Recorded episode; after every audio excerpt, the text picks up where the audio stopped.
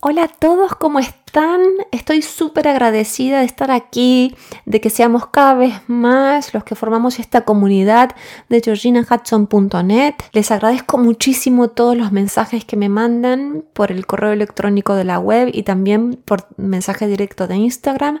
Para los que no lo saben, pueden encontrarme también en Instagram, donde voy subiendo videos que adelantan el tema de la semana. Mi cuenta es Georgina Hudson G es mi nombre, mi apellido y la G de gato. Y esta semana quería hablar de cómo aquietar la mente y en consecuencia el alma. La mente nuestra va muy rápido, va a una velocidad increíblemente alta y para el cuerpo es muy difícil alcanzarla con todo el daño que eso trae aparejado. Y nos preocupamos o nos ocupamos demasiado o no paramos y eso realmente causa un daño muy grande a largo plazo. Entonces, ¿qué podemos hacer para gestionar lo que nos va pasando de forma tal que lo vivamos desde un lugar de mayor presencia, de mayor conciencia? Y estaba pensando en lo particular, ¿qué sería de mí sin mi práctica diaria de mindfulness? Yo medito todos los días y tengo además mis prácticas de mindfulness para anclarme en el aquí y el ahora para no sobredimensionar todo, para no ir por la vida con piloto automático como he vivido en otra época. Y también decir que, que no lo logro, que no es necesario que uno viva en un estado zen cada día de su vida. Pero bueno, si vamos aprendiendo estas herramientas, tal vez no logremos gestionar nuestras emociones todos los días de forma óptima, pero van a ver cómo se va a convertir en su segunda piel. Y el mindfulness es fácil, y hoy les traigo una práctica dentro del mindfulness que es más fácil aún. Pero antes les quiero hacer unas preguntas y les voy a dejar un tiempito después de enunciar las preguntas para que contesten en su cabeza. ¿Cómo manejas el estrés de cada día? ¿Qué herramientas utilizas para gestionar el estrés? Cómo manejas la rabia, el vértigo por la cantidad de cosas que hay que hacer y hasta la tristeza y la ansiedad. ¿Hay algo que utilizas para poder estar presente en el aquí y ahora? Y los dejo con esas respuestas que tienen en su mente y les quiero decir que esta semana, como les dije antes, les voy a convidar una práctica muy simple, muy efectiva del mindfulness que se llama RAIN. Es una sigla que en inglés tiene mucho más gracia porque RAIN significa lluvia. Y a mí me gusta pensarlo así, como una lluvia que me baña de pies a cabeza y me lava de toda agitación. La sigla RAIN, la R-A-I N fue inventada por la profesora de meditación Michelle McDonald. Esta señora trabaja en un lugar que se llama Insight Meditation Society y si necesitan eh, más información sobre ella o sobre dónde imparte sus cursos y sus clases, por favor escríbanme, los animo a contactarme y les doy más información sobre Michelle. A mí la práctica de Rain no me llegó de mano de ella. Yo sé que ella fue la que empezó con esto, la que inventó la sigla. Es una manera súper simple además y hermosa para, practicar, pero a mí me lo enseñó mi maestra Tara Brack, que también los invito a buscar en Google, en su página web, que creo que está en español también. Entonces, se deben estar preguntando, ok, me estás diciendo mucho quién inventó todo esto, pero yo quiero saber qué significa cada letra de la sigla, ¿verdad? Así que primero les voy a decir lo que significa cada letra de la sigla y después mediante un ejemplo personal les voy a ir demostrando de qué va cada paso. Y antes de seguir, quiero hacer un aviso a mis queridísimos suscriptores. Todos los que están suscriptos a georginahudson.net a la web, al blog de la web, tienen un bonus especial al final del podcast, al final del blog, con una práctica de Rain que he grabado expresamente para que puedan empezar, para que se den la posibilidad de comenzar. Es de muy fácil implementación, solamente tienen que cerrar los ojos y seguir mi guía. Es muy cortita, son unos 5 minutos y me hace una ilusión muy grande convidársela y además que me cuente cómo les fue. Entonces, solo para suscriptores, esta práctica está disponible al final del correo electrónico que recibieron. Por favor, háganlo y cuéntenme cómo les fue. Por favor, lo pueden hacer en los comentarios o me pueden escribir eh, de forma privada, pero, pero los invito a comentar públicamente, así nos nutrimos todos. Entonces vamos, seguimos con las letras de RAIN. La R es para reconocer. La A es de aceptar. La I es de investigar y la N es la no identificación y la natural autoconciencia. Tranquilos que ahora, mediante un ejemplo, les voy a explicar bien cómo vamos a proceder con cada una de estas letras. Cuando nació mi hijo, mi primer hijo, yo trabajaba muchísimo. Lo disfrutaba, ¿eh? no me pesaba en lo más mínimo ese nivel de dedicación. Pero les aclaro que vivía muy rápido. Imagínense que antes de tener a mi hijo vivía rápido, cuando nació el niño ni les cuento. Me sentía súper bendecida por estar con mi esposo, que era y es el mejor padre del mundo. Sinceramente no sé qué hubiera hecho sin él a mi lado cuando nació Pedro. Y con mi bebé estaba, no sé, emocionada todavía. Me emociono cuando hablo de él porque es un nene muy especial siempre ha sido muy bueno, muy sensible y además es extremadamente bello. Yo lo veo bellísimo. Así que tuve un subidón de energía cuando nació el niño. Por supuesto que me tomé un tiempo sin trabajar, pero a los cuatro meses ya estaba otra vez reincorporada en el trabajo a tope, coordinando todo en mi consultora y, la verdad también poniéndole el cuerpo al trabajo. Eh, no trabajaba full time, pero casi y veía al niño luego, así que bueno, he empezado a ser un desafío, pero lo iba llevando bien. Yo estaba convencida que lo llevaba bien. Tengo que admitir que no era de las madres que se tiraban al piso a jugar con sus hijos y hoy pienso que yo no contaba con ese nivel de relajación como para decir, bueno, venga, vamos a jugar con los coches. Creo que me faltaba eso, que en el fondo ya empezaba a ver en mí un grado de tensión del que no era consciente. Pero lo que sí puedo asegurarles es que era una madre que estaba súper presente con el niño. Lo abrazaba, me lo comía a besos, todavía lo hago. Lo llevaba de paseo en el carrito, lo amamantaba con mucho amor, súper conmovida. Y había una cosa que me tocaba a mí o yo interpreté que me tocaba a mí en la relación de pareja que tengo y es ocuparme de su bienestar en el sentido del orden, ¿no? de los horarios, eh, por ejemplo las visitas al pediatra, los horarios para comer, para los baños, para el sueño y demás y demás.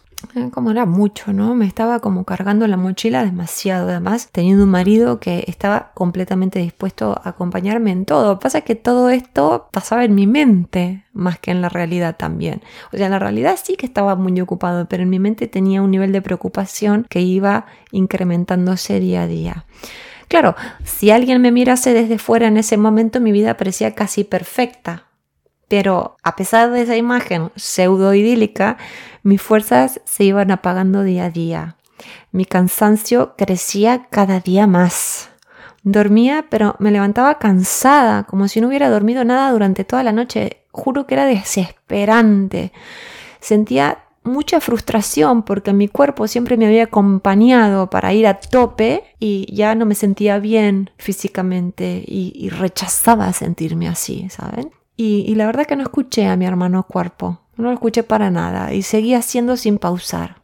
Las tareas que había disfrutado se tornaron en obligaciones de mi día a día y me faltaba algo fundamental, que es calma interior. La había perdido completamente, lo único que tenía en el interior era preocupación y cosas con las que cumplir. Pero bueno, vamos a ver RAIN, ¿no? Vamos a ver cómo aplica el RAIN a este ejemplo personal que les di. La R de Rain nos invita a poder ponerle nombre a nuestras emociones. Cuando uno dice reconocer, es poder ponerle una especie de etiqueta a lo que nos está pasando. En el ejemplo que les di, hubiera sido poder decir agotamiento o miedo a no poder hacer todo o preocupación. La idea es poder nombrar lo que nos pasa y sin juzgarlo, por favor. Es simplemente notar y ponerle un nombre. Es despertar del trance en el que estamos viviendo, en ese ir en piloto automático, ¿no? Tara Brack, que fue mi maestra en Rain, nos dice que los signos típicos de estar en ese trance son nuestro crítico interno, ¿saben esa voz? Esos gremlins que nos dicen que no vamos a poder hacer nada, que no somos lo suficiente y demás. La vergüenza, el miedo, la ansiedad y el peso en el cuerpo de la depresión. Todos esos son signos de que todavía estamos en trance.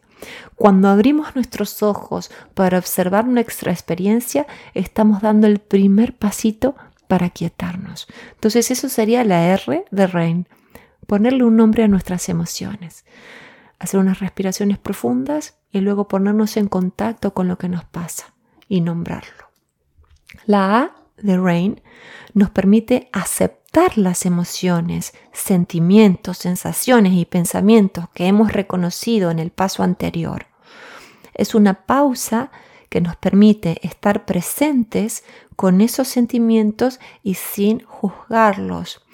No solamente es aceptarlos, sino permitir que esos sentimientos sean parte de nuestra experiencia. Yo creo que esta parte de Rain es probablemente la más desafiante porque estamos acostumbrados a seguir para adelante sin darle importancia a nuestra experiencia. O muchas veces también lo que puede pasar, alternativamente, es que queremos tapar lo que nos pasa con comida, con bebida, con drogas, con medicación, con sexo o con lo que se les esté cruzando por la mente que hacen. En el ejemplo que les di sobre mí cuando nació mi hijo, aceptar y permitir hubiera sido mi oportunidad para estar con mi experiencia sin escaparme, viviendo tan velozmente y trabajando sin parar. Porque lo que yo estaba haciendo era escaparme. No quería ni mirar lo que me estaba pasando. Así que ahí está la A de aceptar.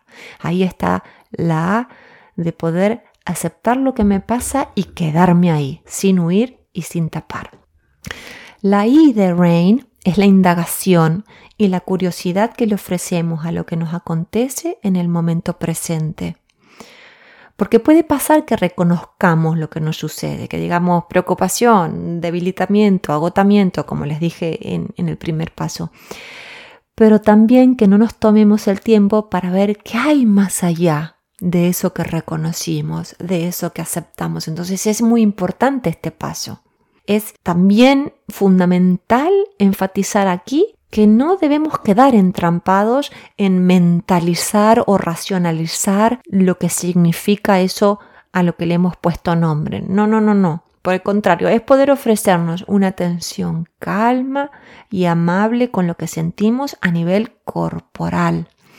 En mi ejemplo, podría haberme preguntado, ¿dónde sientes el agotamiento? ¿Qué me quiere decir este miedo y esta preocupación a no poder con todo? ¿Qué hay más allá de mi miedo a no llegar a hacer lo que creo que tengo que hacer? ¿Qué sensaciones corporales asocio con esta preocupación? ¿Qué hay detrás de mi cansancio? Ya solo hacernos estas preguntas sin quedar ahí enroscados en las respuestas, simplemente enunciarlas y ver qué sentimos a nivel personal y corporal al hacernos las preguntas, abren un inmenso espacio donde las respuestas se van a hacer presentes poco a poco. El entrenamiento con Rain nos permite ejercitarnos en saber qué hay más allá de lo que siento sin necesidad de estar enrollándome en una racionalización sin fin. Y por último, la N de Rain. La N de Rain se refiere a la no identificación y la natural autoconciencia. ¿Y qué significa esto? El ejercicio de Rain requiere de una gran autocompasión porque nos pone en contacto con lo que nos duele y lo que nos incomoda. Y también nos enseña que somos mucho más que nuestros pensamientos, emociones y sensaciones. Por ejemplo, si estamos nerviosos, no significa que somos nerviosos, sino que algo ha disparado ese sentimiento en ese momento. O si estamos agotados, como me pasó a mí, no significa que voy a vivir toda mi vida con una fatiga crónica. Significa que tengo que reencuadrar mi vida o repensarla de forma tal que pueda sacarme piedras de la mochila porque en ese momento, en esas circunstancias, estoy agotada. Tara Brack le dio una vuelta a la N y es donde entra la natural autoconciencia. Lo que ella dice es que los primeros tres pasos requieren de cierta acción. La R requiere de reconocer, la A aceptar y la I indagar o investigar. Pero este último paso solo requiere que descansemos con lo que se ha desenvuelto frente nuestro. Y es algo que resulta completamente liberador. Una vez que uno hizo la R, la A y la I de Rain, luego llega este momento donde uno dice, ah, yo no soy lo que siento y uno se pone más consciente de lo que necesita, que a veces es simplemente ponerse las manos en el pecho y decirse, Georgie, te entiendo, tranquila, vas a estar bien. O a veces sirve imaginar a un ser espiritual o si creen en, en Dios o en el universo, decir, universo, te entrego todo para que me ayudes y descansar en eso, ¿no?